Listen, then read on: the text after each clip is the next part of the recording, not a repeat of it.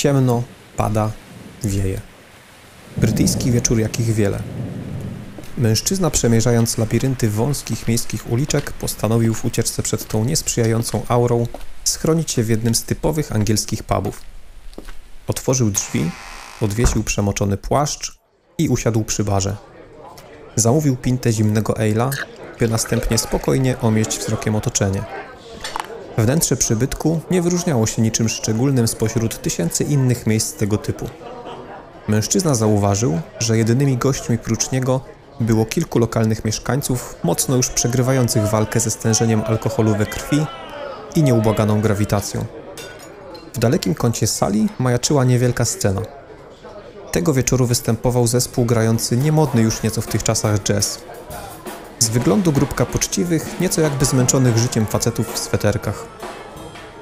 Mimo tego, że w grę wkładali serce i duszę, to dźwięki wydobywające się z ich instrumentów nie zdawały się być czymś, co może właśnie czyjeś serce lub duszę w jakikolwiek sposób poruszyć, delikatnie mówiąc.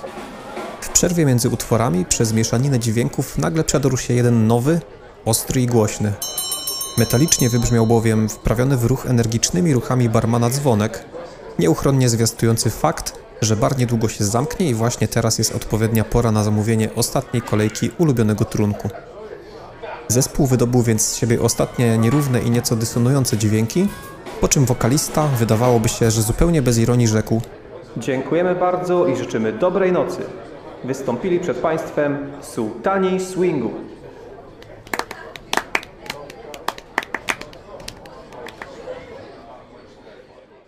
Mężczyzną tym był Mark Knopfler, wokalista i gitarzysta Dire Straits. Mniej więcej takie zdarzenie natchnęło go do napisania słynnego Sultans of Swing. Jak wspomina, rozbawił go kontrast pomiędzy wątpliwej jakości występem a nazwą zespołu Sultani Swingu. Jak skomentował autor tekstu, zespół ten zdecydowanie nie brzmiał ani nie wyglądał jak sułtani.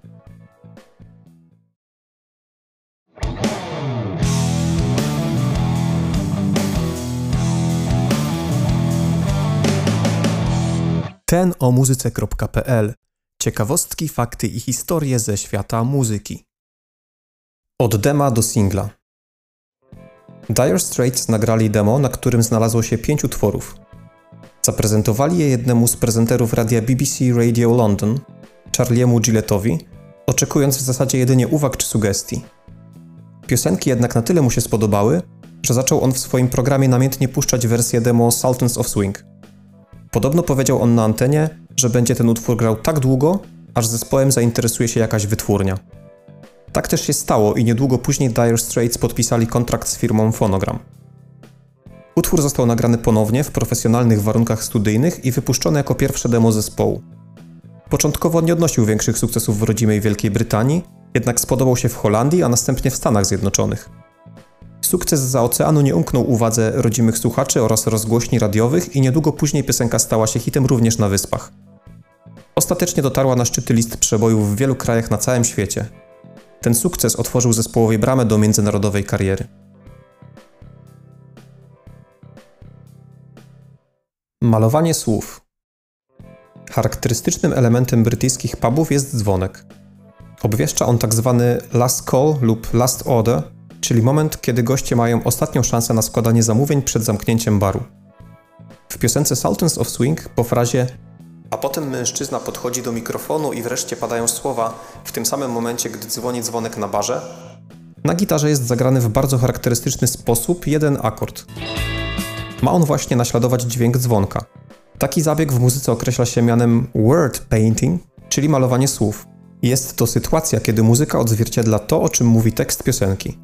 To bardzo ciekawy temat zasługujący prawdopodobnie na osobny odcinek.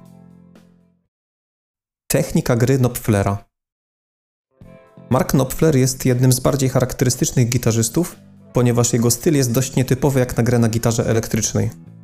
Nie używa on bowiem w ogóle tak zwanej kostki gitarowej, czyli cienkiego fragmentu tworzywa sztucznego do trącania strun. Gra samymi palcami, co jest raczej domeną gitarzystów klasycznych. Taka technika nosi nazwę fingerstyle lub czasem fingerpicking. Knopfler oczywiście nie jest jedynym gitarzystą, który jej używa, ale zdecydowanie jednym z bardziej znanych. Dziś to już wszystko. Do usłyszenia wkrótce. Cześć.